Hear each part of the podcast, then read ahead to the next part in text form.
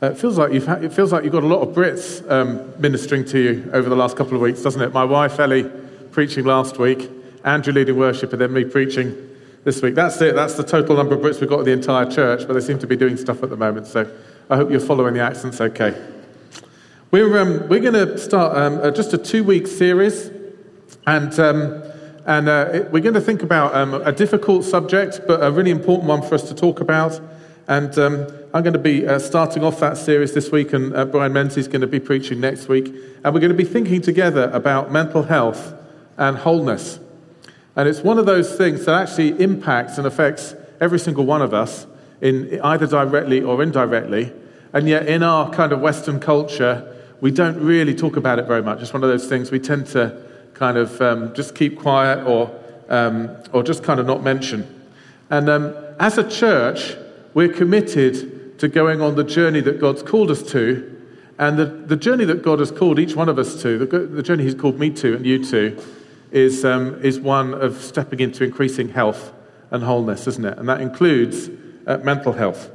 So we're going to think a little bit about it. And, and this morning, I really want to just um, do a bit of um, uh, general teaching on mental health with you. I want us to think about um, how we understand uh, mental illness when it comes to the Bible, and uh, maybe but one or two pointers for how we can step into, into healing. Um, and then next week, Brian's going to look in more detail at some of the pathways to healing that the Bible gives us and that the Lord gives us. But um, I want to start at the very beginning of the Bible, and we're going to just uh, look together at Genesis, and I'm going to read from chapter 1, verse 27 to 29. And this is, um, this is the creation of uh, humankind. It says this. So God created mankind in his own image. In the image of God, he created them. Male and female, he created them. God blessed them and said to them, Be fruitful and increase in number, fill the earth and subdue it. Rule over the fish in the sea and the birds in the sky, and over every living creature that moves on the ground. Then God said, I give you every seed bearing plant on the face of the whole earth, and every tree that has fruit with seed in it. They will be yours for food. So you have a picture there of the way that God created us, of God's original design, of his original plan for how we should function. And there's a few things you might notice there. God blessed them. So there's, there, there was this experience that Adam and Eve had that they were walking under a sense of manifest blessing the whole time. That must have been amazing, mustn't it? it says elsewhere um, that God came down sometimes in the cool of the evening to walk with them. There's this sense of ongoing connectedness and relationship with God. And then he talks about being fruitful and filling the earth and subduing it and ruling. And Adam and Eve have been created to be rulers. We've been created to shape the earth as we walk in relationship with God, who's blessing us, and as we're in direct connection with Him all the time, to then have a calling to shape the, the earth, to rule over the earth, to rule over the animals and, the, uh, and the, every creature that lives on the ground. And then the third thing that God did was He then gave an abundance of food. Adam and Eve would never have known hunger before the fall. They would have had every, every appetite that they had was there not to cause pressure and, um, and, and difficulty, but was each appetite that God gave was given to be fulfilled. And so they had an experience of having appetites being fulfilled the whole time. That's the way that God designed us and created us to be. And then, of course, we had the fall. And I'm just going to read to you from Genesis chapter 3, uh, verse 22. It says this. And this is after um, Adam and Eve had taken the fruit and, and eaten of it, and, um, and they'd fallen um, from uh, that relationship with God. And the Lord God said, The man has now become like one of us, knowing good and evil. He must not be allowed to reach out his hand and take also from the tree of life and eat and live forever. So God didn't want us to be stuck in some sort of eternal state of fallenness and brokenness. And of course, we didn't know at this time, but we now know through Scripture that that was because God had a different plan for our redemption. So the Lord God banished him from the Garden of Eden to work the ground from which it had been taken. After he drove the man out, he placed on the east side of the Garden of Eden cherubim and a flaming sword flashing back and forth to guard the way to the tree of life. And so there's this reality for every single one of us, even though we didn't experience those events directly, we carry the effects of those events, don't we? Every single person here carries with them the loss of Eden. You carry the loss of Eden with you. Your life is not functioning the way that God originally chose and designed for the life of human beings to function. You were designed to function with unconditional approval all the time. God bless them.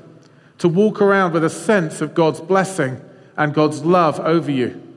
That just to be your kind of absolute visceral experience all the time.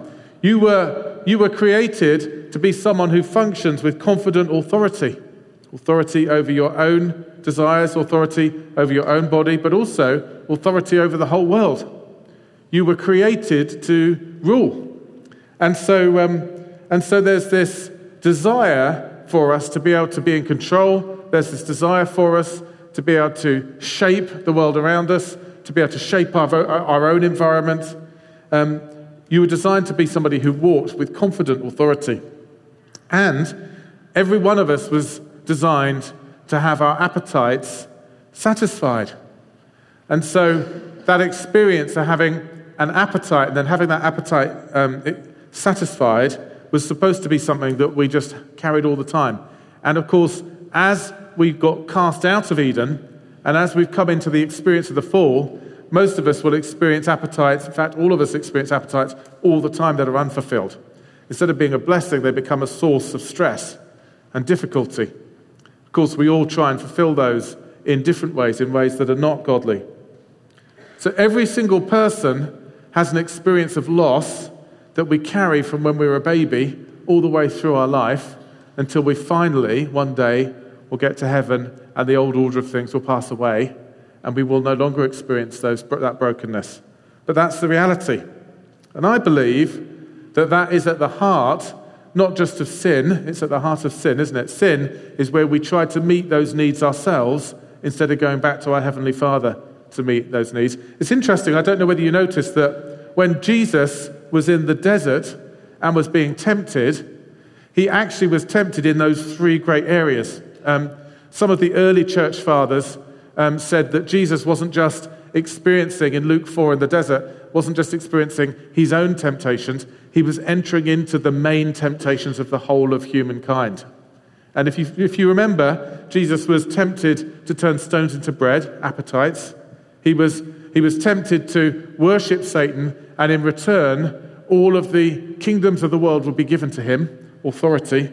And he was tempted to go and climb up to the very highest point of the temple and to jump off it into the marketplace, which is right in front of the temple, uh, so that the angels would, um, would let him float down to, to the ground. I mean, that, if that's not going to give you approval of the people, then what is? So Jesus was tempted, and, and in all of those three areas, Jesus had the right answer, which he said, Uh, not the desires of my flesh, but the desires of my Father. I'm going to do it my Father's way, not the way of the flesh. But every single one of us knows He's the only person who's consistently made that decision. Every one of us here have made the decision multiple times, haven't we, to try to satisfy those desires our own way. It's the condition of sin. And I believe that that doesn't just create sin, it also causes a level of anxiety and stress and brokenness in us that leads to mental illness as well. And the, the effect of this, this loss of the experience of Eden is to rob us all of a sense of well being. In addition to this, there's lots of other indirect effects of the fall as well. So the fall affects us all in the way I've just described, but also there's compounded effects over generations that are indirect. It's not like necessarily Satan is directly doing something to you, but the effect of what he has done over multiple generations, over hundreds and thousands of years, has effects on all sorts of things to do with us. And, and, and psychiatrists and folks who are dealing with mental illness often identify four factors that kind of lead to mental illness. The first is environmental conditions. And, um, and that's often to do with environmental conditions when we're conceived, when we're in the womb, or when we're babies, when we're in the formative years, in the early years. If there's brokenness surrounding us, if there's psychological conditions that are very tough, that can lead, leave us with a lasting legacy of mental illness. Or equally, there can be physical um, conditions that can affect us. Um, for example, if while you were in the womb, your mother was um, addicted to a substance, to a drug or to alcohol, that probably is going to affect you all of your life long. It has, has physiological effects, it affects our bodies. So there's environmental conditions that affect us. The other thing can be conditions where we're under pronounced stress over long periods of time. Those have big effects on us, don't they? And so we can begin to become, uh, to lose our mental health and to develop some symptoms of mental illness. Other ones would include inherited genetic conditions. So if you think about um, your own family, just have a think now about your family, your mother's side of the family, your father's side of the family. I don't know how many generations you're aware of, but usually in most families, there are patterns of dysfunction that have repeated themselves over multiple generations.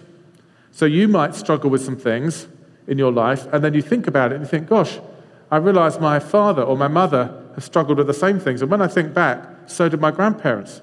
And, and you get these repeated things, and um, they may be uh, behavior patterns in a family, or there may actually also be genetic tendencies towards certain illness, certain diseases. My, uh, my grandmother on my mother's side committed suicide, and she suffered from, um, she, was, she had bipolar disorder. Uh, in those days, they called it manic depression. And uh, she used to have, she used to go very, very hyper. And um, it, my mother says she remembers at those times, she was like, her mother was like super fun and doing crazy things, but kind of in a fun way. But then she also got very, very depressed. And at one of those times of depression, she killed herself. And, um, and when I look at the history in my family, there is a history of depression, particularly, that's, that runs through multiple members of the family. What is it in your family? What would be some of the genetic uh, problems that you may face. And sometimes mental illness can purely be the effect of, um, of chemical things in our own bodies. So, malfunctioning brain chemistry can cause mental illness. It may not be that it's particular things that have happened to you.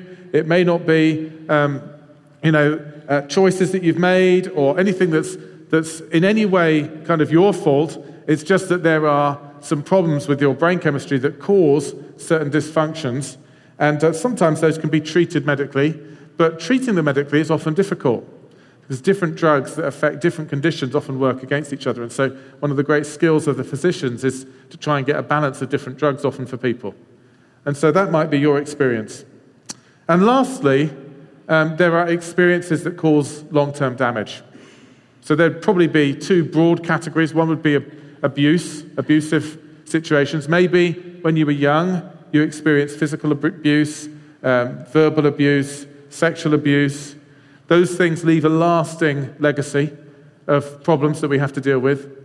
Or maybe the other category would be if you've been in particularly traumatic experiences and you experience PTSD type symptoms. Maybe we have amongst us uh, some veterans who've been in, uh, been in situations in, on the battlefield that have left them with lasting situations. But it doesn't necessarily have to be war.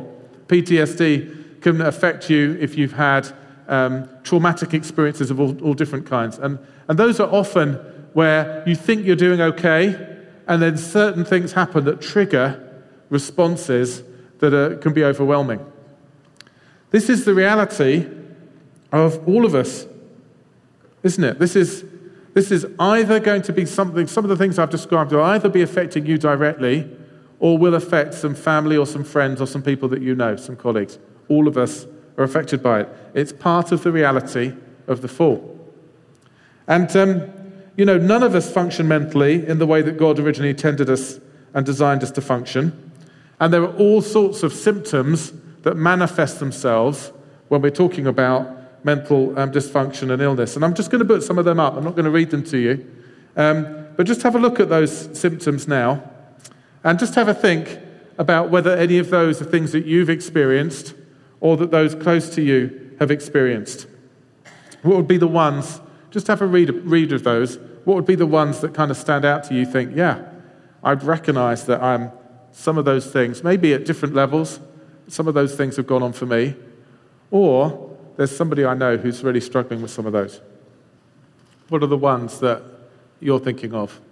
For me, um, It was definitely depression has been part of it. So um, for me, growing up, particularly as a late teen into my early 20s, I um, went through a season where I really, um, and I just want to be vulnerable with you here because I think it's really important that we talk about these things. And one of the things we want to do as we talk about mental illness is get this stuff out there. Um, for me, one of the things was I really experienced a level of, um, I think I, what I would call it was kind of like a self hatred. I really didn't like myself. I remember saying to my mother, um, you know, what do you do if you hate yourself? Because you can't get away from yourself. And, um, and that began to manifest as I was probably in my late teens, in, and I wasn't walking with the Lord at that point, um, in uh, a little bit of self harm. Um, it wasn't, I wasn't um, ever suicidal, but I found um, that, that when I cut myself, that had a cathartic effect. It expressed how I felt about myself, or I would punch walls or things like that to express anger. Uh, not when other people are around, just when I was on my own. And, um, and I also had these deep, dark depressions that would close in. And I remember very clearly when they would come on me, I, it would almost be like you could feel like there was darkness kind of closing in on you. And when those were at their worst, I really could barely function. Um, I remember in my first year at college, it happened one time. And um, uh, I was, you know, by that time I was walking with the Lord. I was um, you know, generally pretty well adjusted. I was a good student. I, was, um, I led my uh, hall group in the Christian kind of organization in the, in the, in the um, uh, lodgings that we were in. And, um, but then I, this, this happened to me one time. And I remember I just told people that I was sick, didn't tell them what was going on. And I just didn't come out of my room for about three or four days. And the reason was that I was just had a level of depression that meant I couldn't function. I couldn't even talk to anybody. The other thing that that's um, caused for me over the years is there's been times where I've had panic attacks as well. And generally, panic attacks happen for me when I'm in a very crowded environment or when I'm having to um, engage with lots of people. Kind of ironic what I do for a job, isn't it? I remember I had times where I was um, in the UK, even as, um, as a, uh, once I was a pastor, uh, kind of in my late 20s into my early 30s, where I was speaking at conferences and um, the thing about the conferences, it's not just the speaking, it's that then afterwards, there's all these people that want to find you and talk to you. I remember having the, all of the kind of um, symptoms of panic attacks a number of times, you know, beginning to sweat, heart beating very fast, just needing to get out of there. So that's, that's been some of the background for me. My experience has been, over the years as I've walked with God, a gradual experience of healing. So I sometimes still get down, but I don't get those dark depressions at all anymore. In fact, I remember one day probably in my kind of late 20s, where that super darkness began to kind of close in on me. And I actually had this kind of moment of revelation, which I think came from God, where I realized I had the authority to say no to it. I just remember that. It's a really key moment in my life where I was able to say, no, I'm not going to go down this route. And it kind of backed off again. And so I still sometimes get down, but I don't have those deep depressions like I used to. I can't remember the last time I had a panic attack in the last few years. And so there's this gradual journey of healing. It's not like God's an ATM God that you can just like type in the right code and suddenly you're well. But there is a process as you walk with God of gradually getting better. What would it be for you? What, what are the issues for you? And you know, many of these symptoms that we're looking at here, they operate on a continuum. I have a friend in the UK who's a psychiatrist, and we spent some time we spent a day together one time where he talked through with me when I was involved in the healing ministry, praying for healing for people. He talked through with me mental illness. And um, one of the things he said was, he said, You've got to understand, Paul, that everybody, all these different conditions tend to be on a continuum. And so you can experience them mildly or severely. And some of the things that we think are real mental illness are actually just the same things that everybody experiences, but way up on the more extreme end of the continuum. So, for example, um, not everybody has voices in their head. One of the symptoms of kind of a schizophrenic symptom that some people have is they actually have voices telling them stuff, telling them to do stuff. They're hearing them in their own head. That is a form of mental illness. Not everybody has that, but probably most of us have dialogues going on in our minds that are not helpful. It might not manifest itself as a full voice, but we probably have conversations with ourselves that, if we're honest, are destructive and, um, and not very helpful. And so there's continuums for all of these things. Another example would be that um, this is an example that this psychiatrist friend gave to me is that most of us are very different in different situations.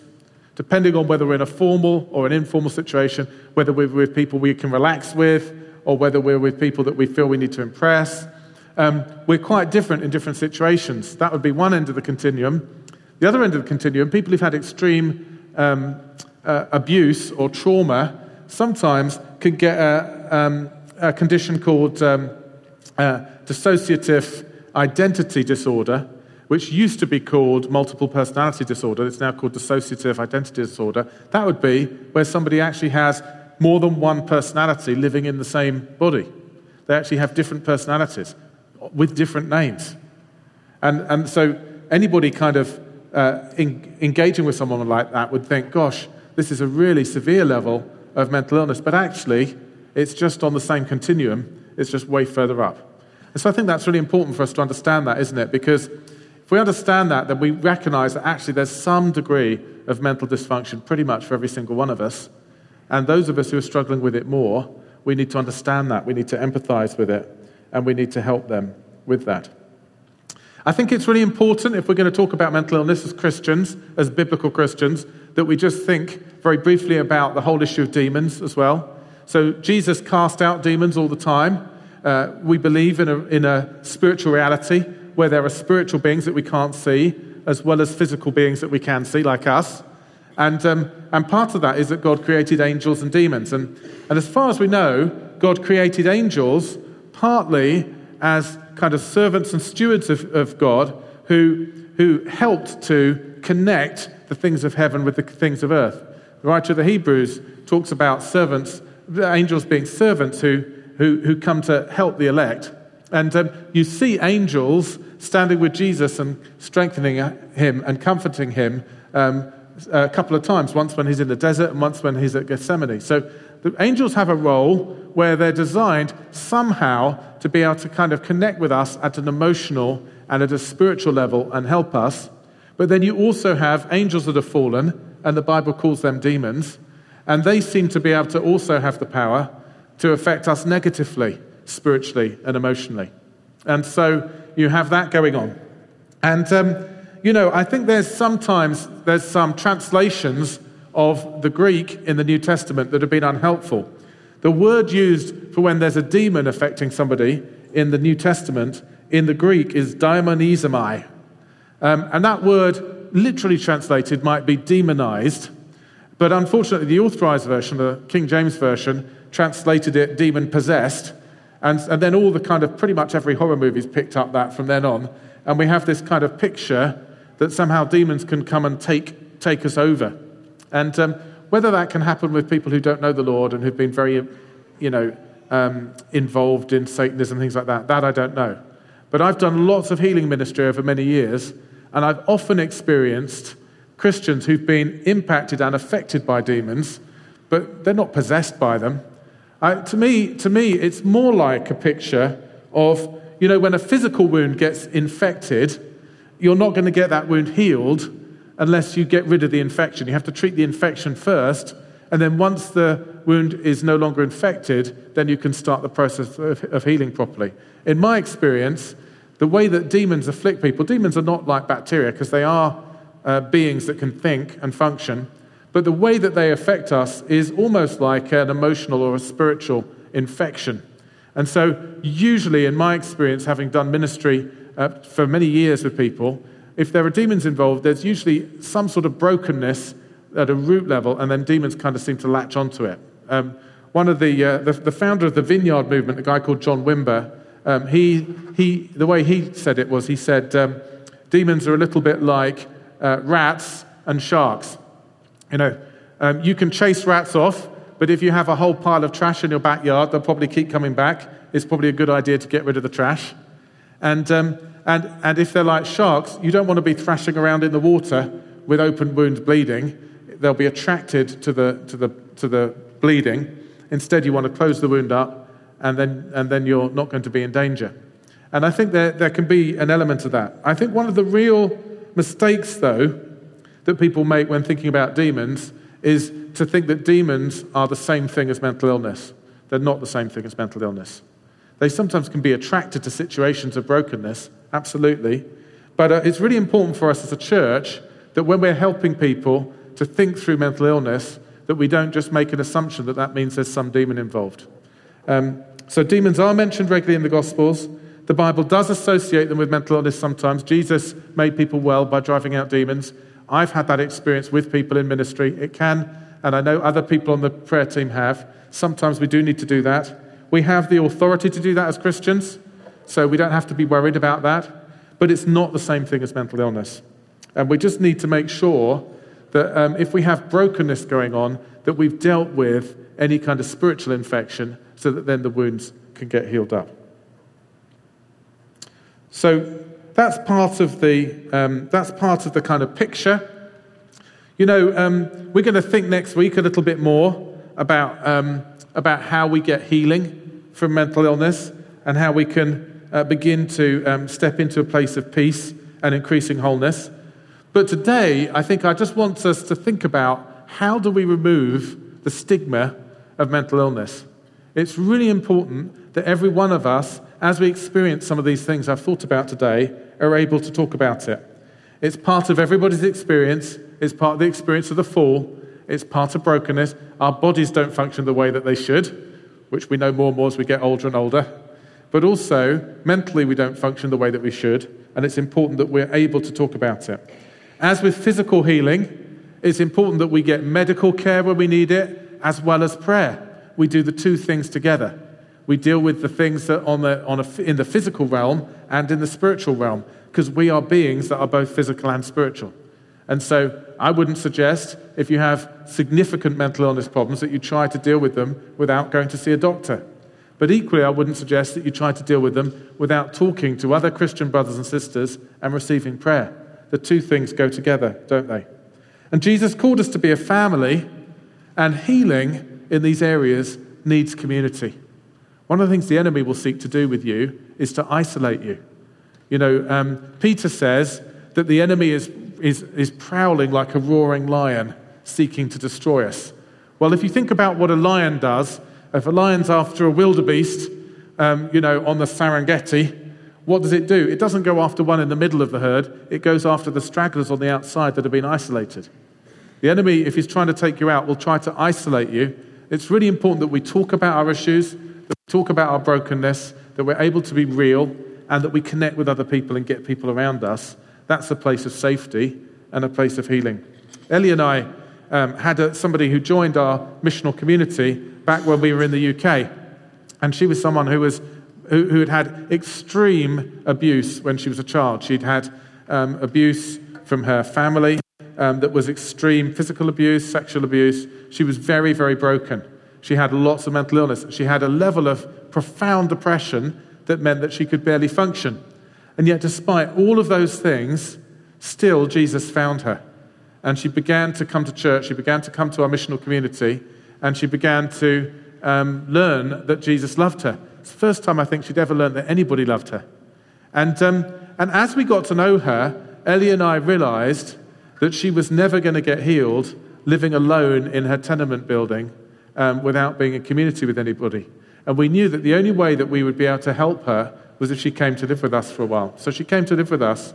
And, um, you know, for the first few weeks, she wouldn't even go to bed at night. She'd just sit in a chair in our family room and she'd just sit there and we'd go to work in the morning and we'd come back in the evening and she'd still be sitting in the same chair. That's how depressed she was.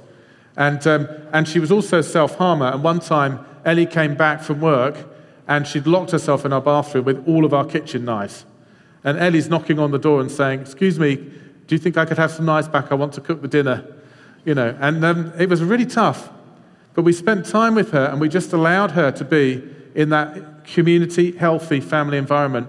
And then we gradually invited members of our missional community to come and spend time with us and come and have dinner with us so that she got to know them. And then as she got to know them, we asked them to invite her to go for dinner with them. And she gradually got to know people and went to their homes. And she began to grow in confidence. And it was amazing watching the depression beginning to back off a bit. One day we got back from work and she was really excited. And we said, Well, what, you know, it's great to see you looking so excited. What happened? She said, Well, you'd forgotten to put out the trash and they came to collect the trash, and I actually managed to get out of my chair and put your trash out so that your trash didn't get. And that was like a huge victory for her, you know? And you know, after a few months, she moved back into her apartment. And, um, but now, members of our missional community were, were, were visiting her in her home. At least between all of us, there are about 30 of us in that missional community.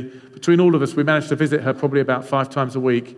And you know, she grew in her, in her health and in her wholeness, in her, in her relationship with God. She came to faith, she got baptized, and there was a path of healing for her. She's going to carry brokenness until she sees Jesus face to face. But if we're going to receive healing, two things are really important. Let's talk about it. Let's be, let's be real. Let's be authentic with each other. Let's, let's share these things. And secondly, let's get around each other and let's actively go after each other's healing. Who are you able to talk about the, the broken things in your life with? Is there, there shouldn't be anything in your life as a Christian that you can't talk to at least one other person about.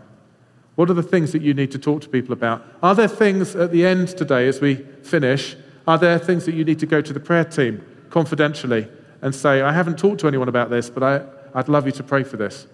Are we prepared to talk about it and be honest and be vulnerable? And are we prepared to receive prayer and ask God to come and heal us so that we can start walking in wholeness. Let's pray together, shall we? Lord Jesus, I just thank you that you came to set the captives free. Thank you, Lord, that you love us and that you want us to be well. And we just want to confess our brokenness to you today. Pray that you give us boldness and courage to confess that to each other, to talk about where mental illness and brokenness is functioning in our lives. Pray that as a church, you'd help us to move past that being an issue of stigma. And we pray, Lord, for healing. Pray that you'd come and bring healing. Just as we stay in a, in a, just in an attitude of prayer, I'm just going to read Isaiah 61, first four verses over us. And I'd like you to just pray that back to the Lord and listen to it through the lens of mental health and mental um, healing. The Spirit of the Sovereign Lord is on me this is what Jesus said. Because the Lord has appointed me, anointed me, to proclaim good news to the poor. He sent me to bind up the brokenhearted, to proclaim freedom for the captives. Which one of these are you? These things that you need. To, to proclaim release from darkness for the prisoners. To proclaim the year of the Lord's favor and the day of vengeance of our God, to comfort all who mourn to provide for those who grieve in Zion, to bestow on them a crown of beauty instead of ashes, the oil of joy instead of mourning, and a garment of praise instead of a spirit of despair. And just as we stay before the Lord, I'm just going to speak this over you now. Um, it's a prophecy in the Bible. I'm going to speak it over you prophetically. You will be called an oak of righteousness a planting of the Lord for the display of his splendor. You will rebuild the ancient ruins and restore the places long devastated. You will renew the ruined cities that have been devastated for generations. Lord, we thank you, Jesus, that you came to bring healing, and we receive your healing today.